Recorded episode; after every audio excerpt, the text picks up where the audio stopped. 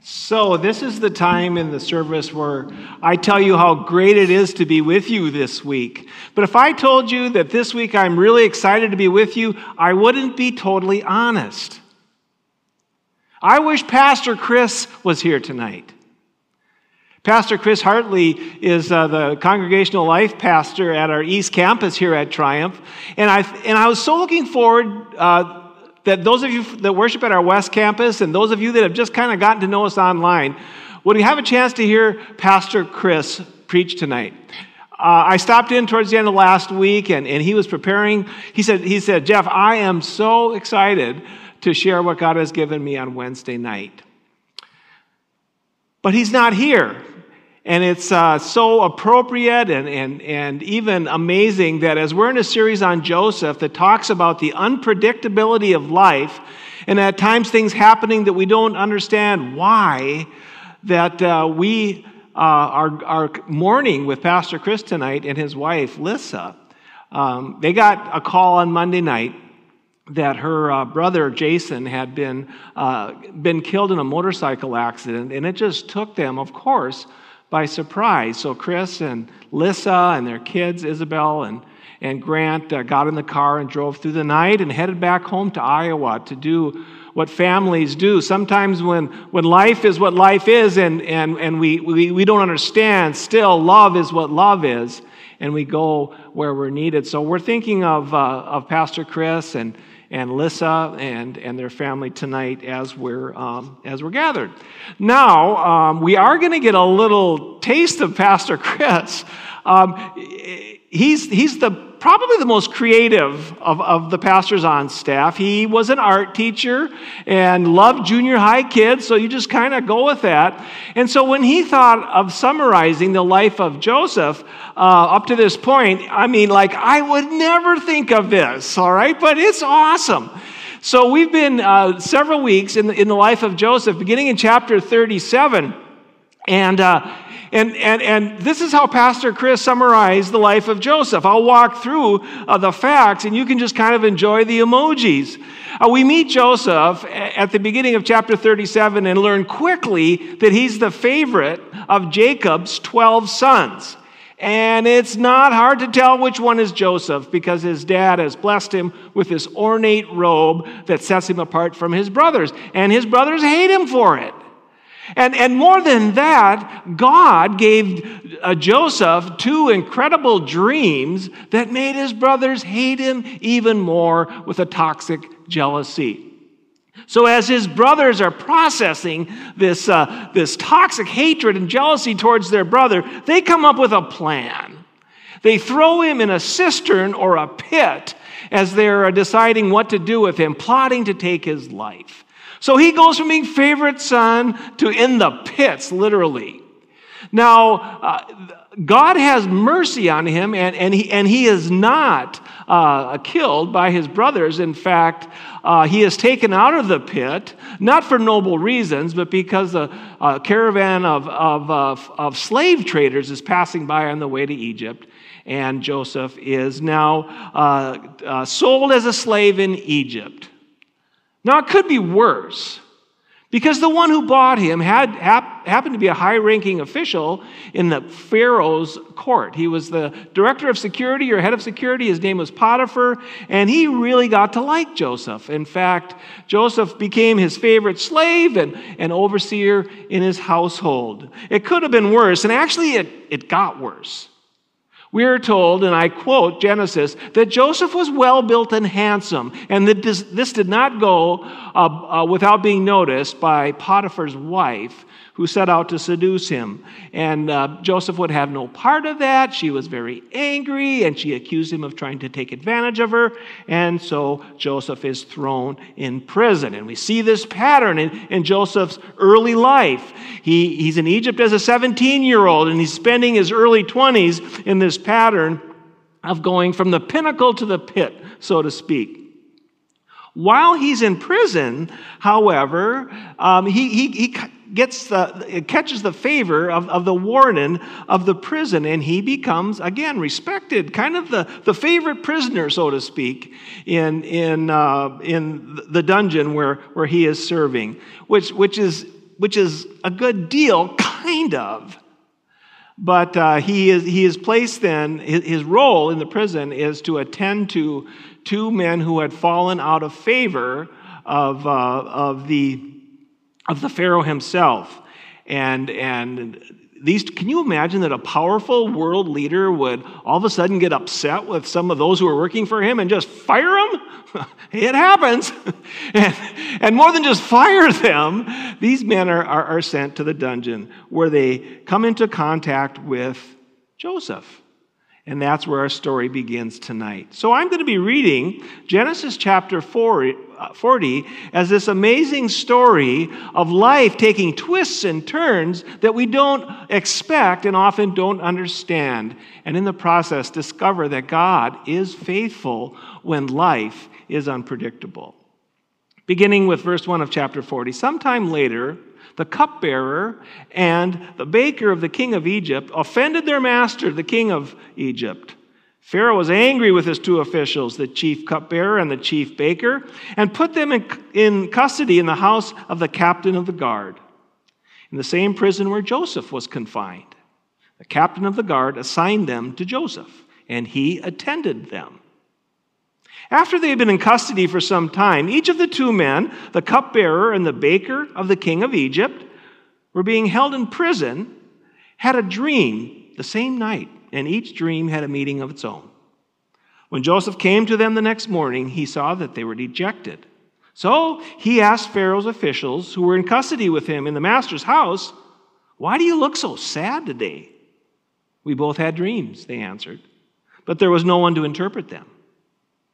Then Joseph said to them, Do not interpretations belong to God? Tell me your dreams. So the chief cupbearer told Joseph his dream. He said, In my dream, I saw a vine in front of me, and on the vine were three branches. As soon as it budded, it blossomed, and its clusters ripened into grapes. Pharaoh's cup was in my hand, and I took the grapes, squeezed them into Pharaoh's cup, and put the cup in his hand. This is what it means. Joseph said to him. The three branches are three days. Within three days, Pharaoh will lift your head up and restore you to your position. And you will put Pharaoh's cup in his hand, just as you used to do when you were his cupbearer.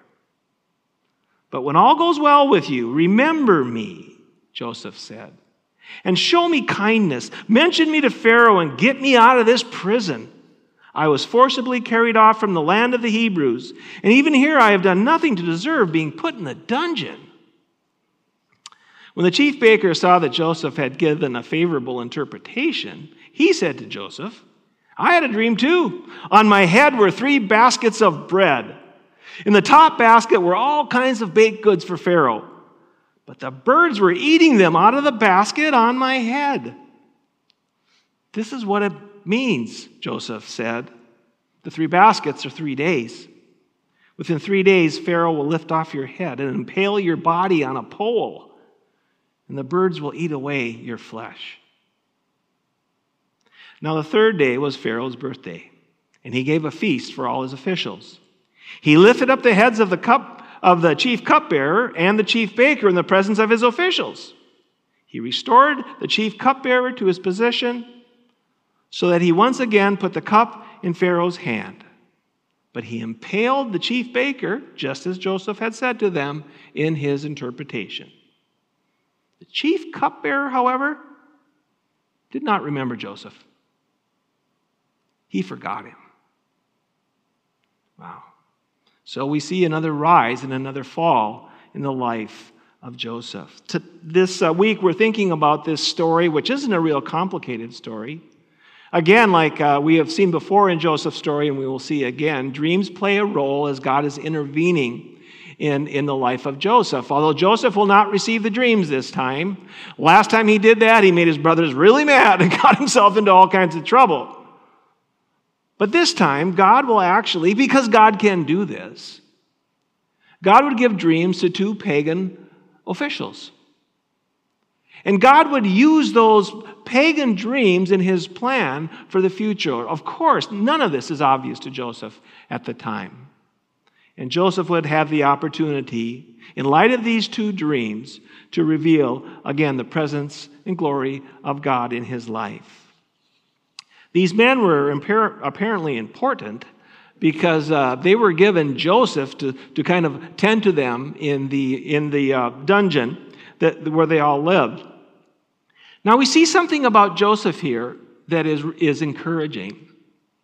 We see that in the midst of this, of this kind of roller coaster of, of hope and disappointment and hope and disappointment, we see Joseph is maturing. We met him when he was 17 and honestly quite full of himself, or, or so it seemed.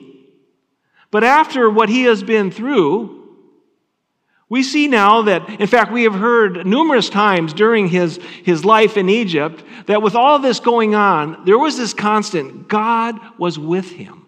God was with him. God was with him. We, we heard that four times.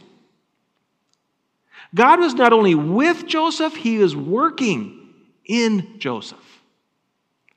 He was with Joseph, working in Joseph.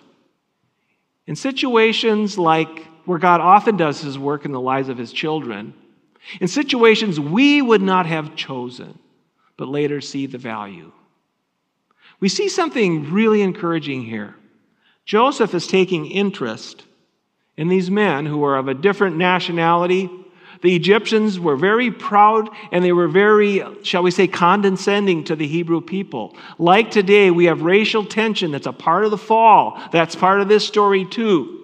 And yet, somehow, there was a relationship that crossed that barrier with these two as this young Hebrew slave is tending to them. And rather than being bitter and hard hearted, he actually has compassion on these powerful men who have these dreams. He says, Why are you so sad today? He asked how they were doing, and they told him about the dreams. So we see in Joseph now, he is, he is not quite as self centered as when we first met him. We see him looking outside of himself to others, but we also see a, a humility that is beautiful too.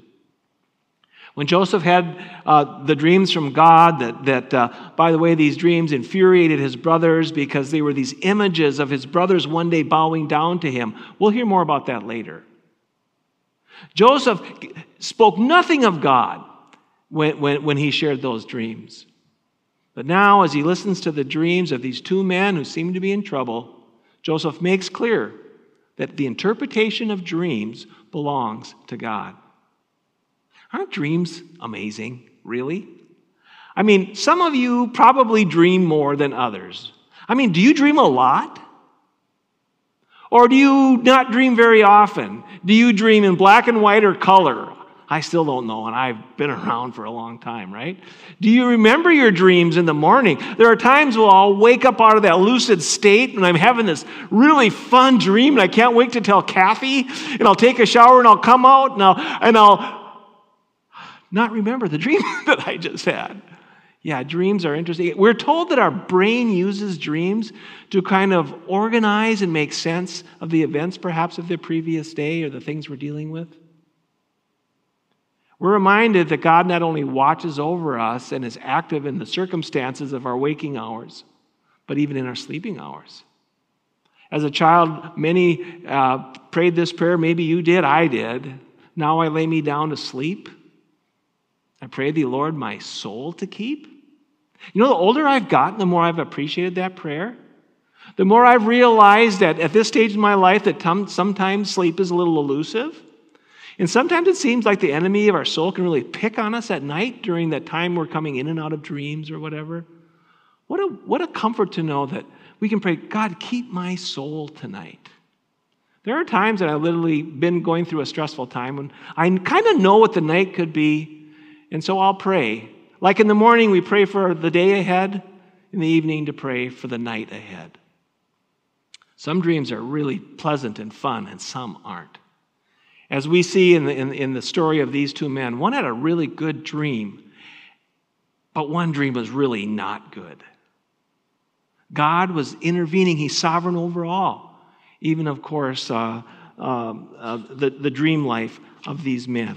So Joseph steps in, he's maturing. God is with Joseph, God is working in Joseph, and, and, and we see Joseph then share with these men um, what, what God gave him in terms of the interpretation of, of their dreams. The, cup, the cupbearer is delighted. He's going to get his life back the way that he knew it. At least that's what Joseph told him. And of course, the baker, that's not so much his story. We don't know what they had did. We don't know what they had done. We know Pharaoh was powerful, and maybe it doesn't matter. But at his birthday party, these guys would discover their destiny, just as Joseph said. Now, the pivot point of this story really isn't the two dreams. At least as, as, as I spent time kind of uh, uh, reflecting and meditating on this part of, jo- of Joseph's story, it was two words that really stuck out to me. It was those simple words that Joseph said to the chief cupbearer Remember me. Remember me. Joseph's faith had him convinced that that man would soon be back in a place of influence and power. He would be right next to the Pharaoh. He would be ensuring not only the quality, but the security of Pharaoh's wine. What a job It tasted a lot of good wine, but you were there to make sure that if it was poisoned, it wasn't going to get to Pharaoh. It would stop with anyway. What a job. But he had access to Pharaoh. He was trusted by Pharaoh, and, and Joseph knew this. So he asked him, when the time is right, remember me. I've been treated unjustly here. I don't deserve what is happening. Tell Pharaoh my story. That's understandable. Justice matters. Joseph had been treated unjustly. But again, the pivot point in the story is that last verse. The chief cupbearer, however, did not remember Joseph. He forgot him. He forgot him. It's easy for us to kind of pile on to the mistakes of people in the narrative. So much of God's word to us is narrative and story. And, and if we're prone to admire a certain quality in people, we admire them in those stories. If we're kind of judgy about other people's weaknesses, yeah, we do that too. So how could, how could uh, uh, the cupbearer forget about Joseph after what Joseph had done to encourage him? Well, how can we forget? When we get busy, when, when, when we get preoccupied, when we get distracted, it's easy. It's easy to forget. The cupbearer forgot. But it wasn't easy for Joseph to live with this. And I wonder, and I, I can't say this is what the text says, but in my experience in my life and in walking with others, you almost wonder when something that, that happens like this, if it's not deeper than someone forgot about me, but wondering if God has forgotten about me. has God forgotten about me? You know, God can be as close as He is, and yet there's times when we wonder. God is sovereign over, jo- jo- over Joseph's life. I was thinking about that. We've called this Joseph's story, but it's really God's story, and we're focusing on Joseph's episode or Joseph's chapter. If I was in, uh, able to nominate Academy Awards for actors in the Bible or, or, or, or characters in the Bible, I'd nominate Joseph for a Best Supporting Actor, but he is not the main character. The main character is God Himself. The main character in your story as a believer is God Himself. The main character on the stage of history, both biblical history before Christ and after Christ, and now, as we are living into the days that Jesus talked about, those last days, we don't know how long they will be. He is still the main character. He is still the one that, that we focus on. And this is helpful because when we look to a story like Joseph, we could be um, somehow confused into thinking that the point is to try to be like Joseph. There are certainly things that we see in his life that are commendable. But like us, he struggled with sin. How does God relate to us in the midst of our frailty? Remember me, the chief cupbearer for God. He's standing in the presence of Pharaoh, who could change Joseph's destiny, but he didn't remember Joseph. Those words ring a bell. Remember me? Remember me? If you're familiar with the story of Jesus, you remember that Jesus heard those words very near his own death on the cross. In fact, very near to the cross himself. In fact, they were spoken by a criminal who was like Jesus, hanging on a cross, moments away from death. In that moment, we see God's grace at work in a powerful way. As this criminal turns to Jesus and says these two words Jesus, remember me when you come into your kingdom. I know that's more than two words, but I'm focusing on those two words remember me. Somehow, he had faith to believe that the one that was dying next to him would one day be in the, in the courtroom of heaven. That he would be king, however, however he understood Jesus' kingship. That if that, that there was hope in Jesus, he did not ask for justice. In fact, he said, You know, I'm getting justice. I'm getting what my deeds deserve. What he asked for was mercy. And his request was directed in the absolute best direction. Jesus, remember me. Cupbearer forgot about Joseph. Joseph lived with that. Would Jesus forget? As Jesus would be in the throne room of heaven with access to the Father himself, would he remember this criminal's cry for mercy? Which would change not only the last moments of his life, he would die having received a promise from Jesus. Jesus said, Today you'll be with me in paradise. Wow. Would Jesus keep that promise? Would he remember the one who asked for mercy? Let's pray. Father, we thank you for the power of story, for the power of this true story. We thank you for the power of contrast. The story of Joseph, those words, remember me, were filled with hope and met with profound disappointment. But we thank you for the way that you are. That as we turn to you in our need, not asking for justice, Oh, if you treated us according to our iniquities, Lord, who can stand? But with you, there is forgiveness, there is mercy.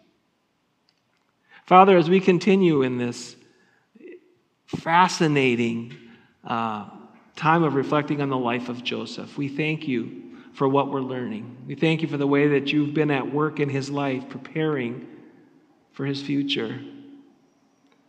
God, we we ask that you would give us a sense of your presence. And some of us, even here, uh, at this point in our lives, are dealing with, uh, with perhaps the disappointment of, of, feeling like we've been forgotten, maybe even dealing with um, wondering where you are in the midst of, of what we're dealing with. We thank you for the testimony of your faithfulness in the past. We thank you for the way it feeds our faith. We thank you for the assurance that you are with us in our waiting. You have not forgotten us. You're with us in the fire and the flood, faithful forever, perfect in love. You are sovereign over us. We love you, Lord. Thanks for your mercy. Pray this in Jesus' name. Amen.